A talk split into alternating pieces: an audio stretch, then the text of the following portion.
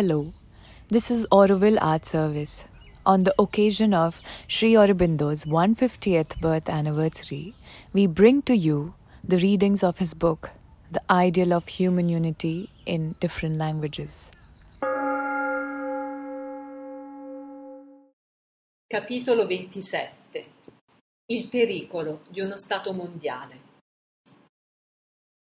Questa è dunque la forma estrema che può prendere uno Stato mondiale, la forma sognata dai pensatori socialisti, scientifici e umanitari, che rappresentano la mentalità moderna al suo punto più alto di autocoscienza e che sono quindi capaci di individuarne le tendenze, benché per la mente semi-razionale dell'uomo comune la cui visuale non si spinge oltre le 24 o al massimo le 48 ore, le loro speculazioni possano sembrare chimeriche o utopistiche.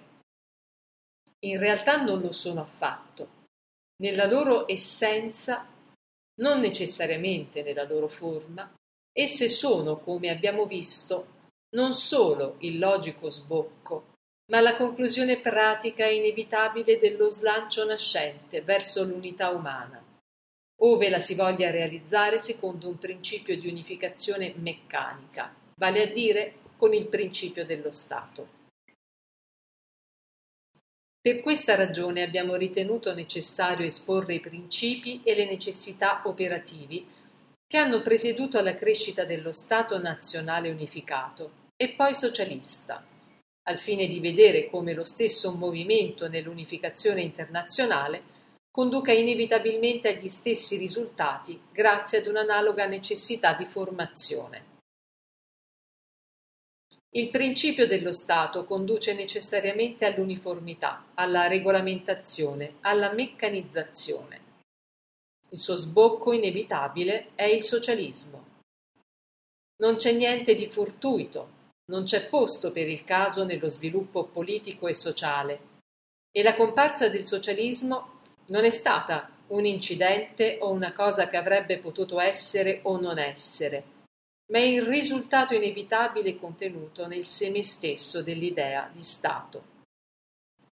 È stato inevitabile fin dal momento in cui quella idea ha cominciato ad incontrarsi con la pratica, L'opera di un Alfredo il Grande, un Carlo Magno e altri prematuri unificatori nazionali o imperiali conteneva già quel risultato sicuro, poiché gli uomini lavorano quasi sempre senza sapere per che cosa lavorano. Ma nei tempi moderni i segni sono così chiari che non possiamo lasciarci ingannare né Possiamo immaginare, quando cominciamo a porre delle basi meccaniche per l'unificazione del mondo, che il risultato contenuto nello stesso sforzo non cercherà ad ogni costo di manifestarsi, per quanto possa al momento sembrare lontano da ogni possibilità immediata o anche futura. Un'unificazione rigorosa, un'estesa uniformità e una socializzazione regolamentata dell'umanità unita saranno i frutti predestinati della nostra fatica. Questo risultato potrebbe non avverarsi soltanto se una forza contraria intervenisse e ponesse il suo veto, come è avvenuta in Asia, dove l'idea di Stato, benché affermata con forza entro certi limiti, non ha mai potuto realizzarsi oltre un certo punto, perché il principio fondamentale della vita nazionale si opponeva all'intolleranza della sua completa attuazione. Le razze dell'Asia, persino le più organizzate, sono sempre state dei popoli piuttosto che delle nazioni in senso moderno oppure erano nazioni solo nel senso che avevano un'anima comune, una cultura comune, un'organizzazione sociale comune, una guida politica comune, ma non erano degli stati nazionali. La macchina statale esisteva solo per un'azione ristretta e superficiale. La vera vita del popolo era determinata da altri poteri in cui lo Stato non poteva immischiarsi. La sua funzione principale era di preservare e proteggere la cultura nazionale e di mantenere un sufficiente ordine politico, sociale e amministrativo, un ordine il più possibile immutabile affinché la vera vita del popolo funzionasse indisturbata a modo suo e secondo le sue tendenze innate. Per la razza umana sarebbe possibile qualunque unità del genere al posto di uno Stato mondiale organizzato, se le nazioni dell'umanità riuscissero a mantenere intatto il loro istinto nazionalistico e forte abbastanza da resistere alla dominazione dell'idea di Stato. In quel caso il risultato non sarebbe una unica nazione umana in, segno, in seno ad uno Stato mondiale, ma un unico popolo umano in seno ad una libera associazione di unità nazionali. Oppure potrebbe darsi che la nazione come la conosciamo scomparisse, ma che si formassero altri tipi di gruppi unitari, assicurati da qualche sufficiente meccanismo di ordine internazionale nel pacifico e naturale funzionamento delle loro relazioni sociali, economiche e culturali. Quale di queste due maggiori possibilità sarebbe allora preferibile? Per rispondere a questa domanda dobbiamo analizzare il conto profitti e perdite per la vita della razza umana che risulterebbe dalla creazione di uno Stato mondiale unificato. Con tutta probabilità i risultati sarebbero, sempre riconoscendo la grande differenza fra allora e adesso, molto simili in sostanza a quelli che osserviamo nell'antico impero romano. All'attivo avremmo innanzitutto un grande guadagno la pace del mondo assicurata. Essa non sarebbe forse del tutto al sicuro da scosse e turbulenze interne, ma supponendo che certe questioni in sospeso venissero sistemate con un minimo di stabilità, si eliminerebbero anche violenti conflitti civili ricorrenti che perturbavano l'economia dell'antica Roma imperiale. I disordini che potessero eventualmente ancora prodursi non inclinerebbero necessariamente la collaudata struttura della civiltà al punto di lasciarla di nuovo in preda agli spasimi di un cambiamento radicale e violento. Una volta assicurata la pace, si avrebbe una diffusione di comodità e benessere senza precedenti, un gran numero di problemi in sospeso verrebbero risolti dall'intelligenza unita dell'umanità, operante non più come tante parti separate, bensì come un tutto. La vita dinamica della specie si stabilizzerebbe in un ordine razionale garantito, confortevole, ben regolato, ben informato, dotato di un meccanismo soddisfacente e capace di affrontare tutte le difficoltà, tutte le esigenze e tutti i problemi con il minimo di attrito, di difficoltà o di mera incertezza dell'avventura e del pericolo. Inizialmente si assisterebbe ad una grande fioritura culturale ed intellettuale. La scienza si organizzerebbe per il miglioramento della vita umana e per l'accrescimento della conoscenza e dell'efficienza meccanica. Le diverse culture del mondo, o quelle che ancora esistessero come realtà separate, non solo si scambierebbero più intensamente le idee, ma affiderebbero le loro scoperte a un fondo comune e per un certo tempo sorgerebbero nuovi spunti e nuove forme nel pensiero, nella letteratura e nell'arte. Gli uomini si incontrerebbero molto più da vicino e in modo più completo di prima, mostrerebbero una maggiore comprensione reciproca scevra di tanti motivi di contesa, di odio e ripugnanza ora esistenti, e arriverebbero, se non proprio alla fratellanza, che non può avvenire per virtù di una mera unione politica, sociale e culturale, almeno ad una certa sua imitazione, ad un'associazione e ad un interscambio sufficientemente cordiali. Ci sarebbero in questa evoluzione della vita umana uno splendore, una tranquillità e una serenità senza precedenti. E senza dubbio qualche grande poeta di quell'era, scrivendo nella lingua ufficiale o comune, diciamo l'esperanto, canterebbe con fiducia l'approssimarsi dell'età dell'oro, o addirittura ne proclamerebbe l'avvenuto arrivo e l'eterna durata. Ma dopo un certo tempo si verificherebbe un calo di forze, una condizione statica della mente e della vita umana e quindi stagnazione, decadenza e disintegrazione. L'anima dell'uomo comincerebbe ad avvizzire proprio nel bel mezzo delle sue conquiste. Questo risultato si verificherebbe per le stesse ragioni essenziali del caso dei Romani. andrebbero perdute le condizioni di una vita rigorosa, cioè la libertà, la disponibilità alle variazioni e il reciproco scontrarsi di vite diversificate in libero sviluppo.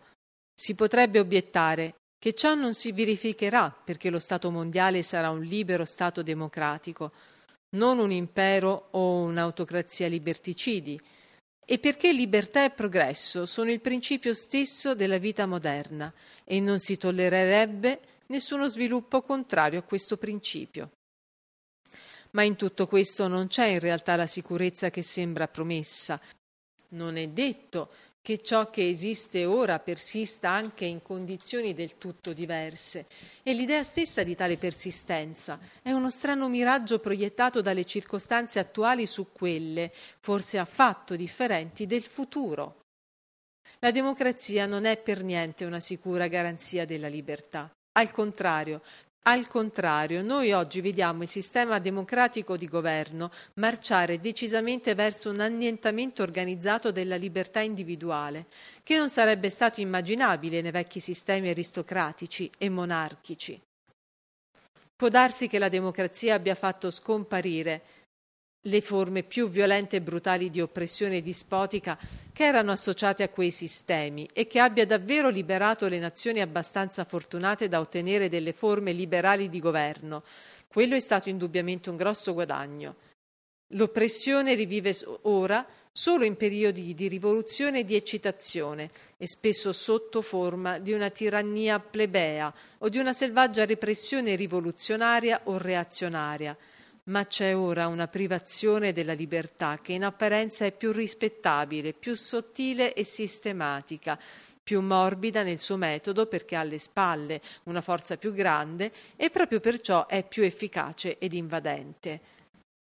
La tirannia della maggioranza è diventata un'espressione familiare e i suoi effetti delibitanti sono stati descritti con forza di risentimento da certi intellettuali moderni.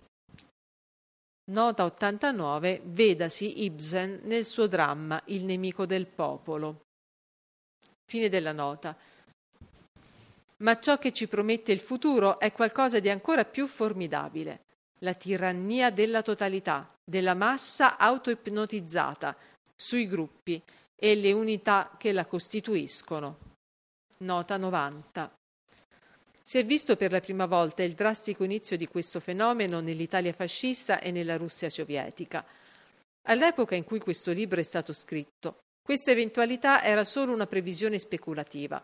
Più tardi essa ha assunto proporzioni sempre maggiori e ora possiamo vedere il suo corpo intero e spaventoso. Fine della nota. Questo è un esito alquanto inaspettato tanto più che alle origini del movimento democratico la libertà individuale era l'ideale che esso si proponeva, sia nei tempi antichi che in quelli moderni. I greci associavano la democrazia a due idee principali, una partecipazione effettiva e personale di ogni cittadino al governo, alla legislazione e all'amministrazione della comunità e una grande libertà di temperamento e d'azione individuali ma nessuna di queste caratteristiche può fiorire nel tipo moderno di democrazia, per quanto negli Stati Uniti d'America ci sia stata una volta, entro certi limiti, una tendenza in questo senso. Nei grandi Stati la partecipazione personale di ogni cittadino al governo non può essere effettiva. Egli può solo avere una parte uguale, illusoria per l'individuo ma effettiva per la massa, nella scelta periodica dei suoi legislatori e amministratori, anche se costoro devono praticamente essere eletti in una classe che rappresenti la totalità o almeno la maggioranza della comunità, oggi quasi sempre dovunque la classe media, non rappresentano però in realtà i loro elettori. Il potere da essi rappresentato è un altro, è un'entità senza forma e senza corpo, che ha preso il posto del monarca e dell'aristocrazia. È un essere collettivo impersonale che assume una qualche sorta di forma esteriore, di corpo esteriore. È un'azione cosciente nell'enorme meccanismo dello Stato moderno. Contro questo potere l'individuo è assai più indifeso di quanto lo fosse contro le vecchie oppressioni.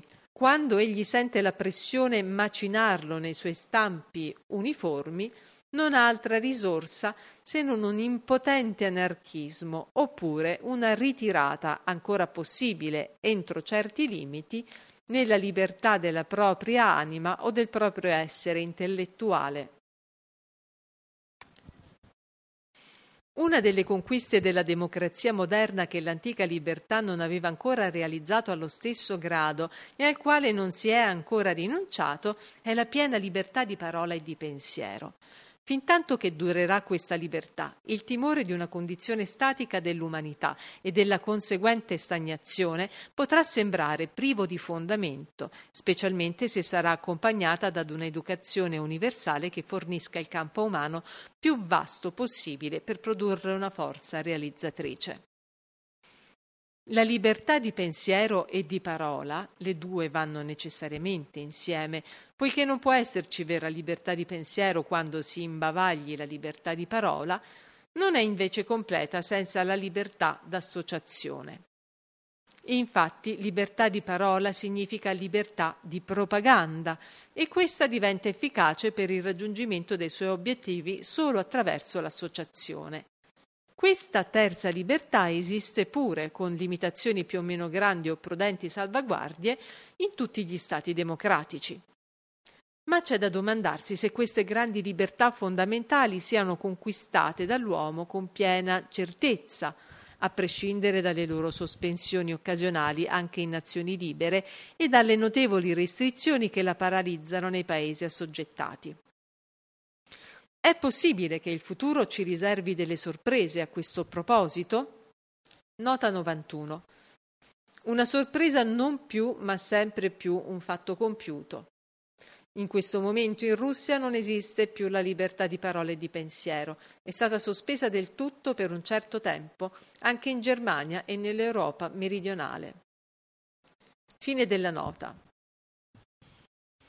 La libertà di pensiero sarà l'ultima libertà umana ad essere attaccata direttamente dallo Stato onniregolatore, che cercherà anzitutto di regolare l'intera vita dell'individuo secondo il modello approvato dalla mente collettiva o dai suoi governanti.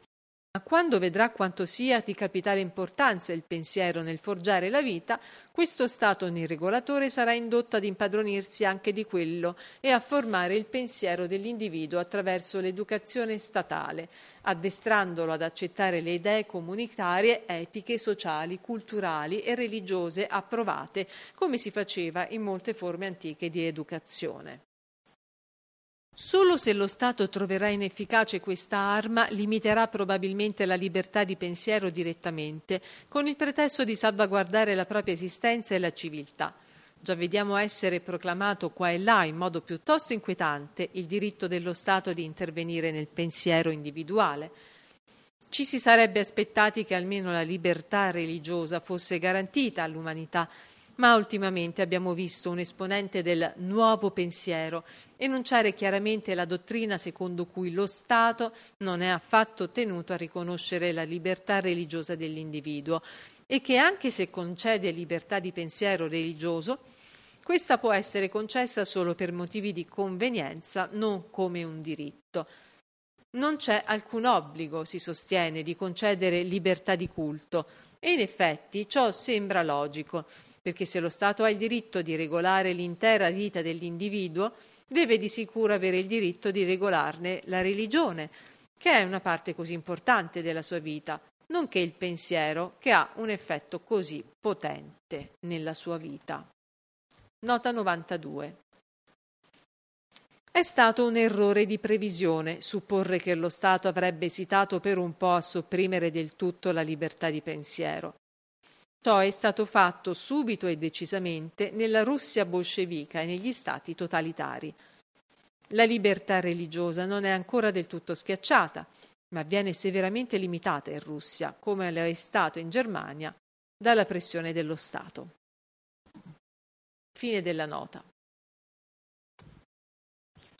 Supponendo che si instaurasse uno Stato mondiale socialista onniregolatore, la libertà di pensiero sotto un tale regime significherebbe naturalmente una libertà di critica non solo dei dettagli, ma dei principi stessi dello stato di cose esistente. Questa critica, se non rivolta al passato defunto ma al futuro, non potrebbe prendere che una sola direzione, ossia quella dell'anarchismo, sia del tipo spirituale tolstoiano, sia l'anarchismo intellettuale che è ora il credo di una piccola minoranza, ma pur sempre una forza crescente in molti paesi. Essa proclamerebbe come suo Vangelo il libero sviluppo dell'individuo e denuncerebbe il governo come un male in sé e nemmeno più come un male necessario. Essa proclamerebbe come suo Vangelo il libero sviluppo dell'individuo e denuncerebbe il governo come un male in sé e nemmeno più come un male necessario. Affermerebbe che la piena e libera crescita religiosa, etica, intellettuale ed emotiva dell'individuo, una crescita dal di dentro, è il vero ideale della vita umana, ma che tutto il resto non merita di essere acquisito se il prezzo da pagare fosse la rinuncia a questo ideale, rinuncia che verrebbe descritta come perdita dell'anima. Predicherebbe come ideale della società una libera associazione o fratellanza di individui, senza governo né qualsiasi genere di costrizione. Che cosa farebbe lo Stato mondiale di questo genere di libero pensiero? Potrebbe tollerarlo fin tanto che non si traducesse in azione individuale o associata ma una volta che si spargesse o si volgesse verso una pratica affermazione nella vita, tutto il principio dello Stato e la sua esistenza sarebbero attaccati e la sua stessa base sarebbe scalzata, minata e in pericolo imminente. Il potere stabilito avrebbe davanti a sé due sole alternative arrestare la distruzione alla radice o consentire il proprio sovvertimento. Ma anche prima che sorgesse una simile necessità, il principio della regolamentazione di ogni cosa da parte dello Stato si sarebbe già esteso alla regolamentazione della vita mentale, oltre che fisica, da parte della mente comunitaria, come era l'ideale delle precedenti civiltà. Conseguenza necessaria sarebbe un ordine statico della società, dato che senza la libertà dell'individuo una società non può continuare ad essere progressista. Essa viene costretta a fossilizzarsi in una perfezione regolata o in qualcosa che chiama con quel nome, dalla stessa razionalità del suo sistema e dalla concezione simmetrica dell'ordine che incarna. La massa collettiva è sempre conservatrice e statica nella sua coscienza e non avanza che lentamente e segue il processo pigro della natura subcosciente. L'individuo libero è il progressista cosciente, è solo quando può impartire alla massa la sua coscienza mobile e creativa che una società progressista diventa possibile.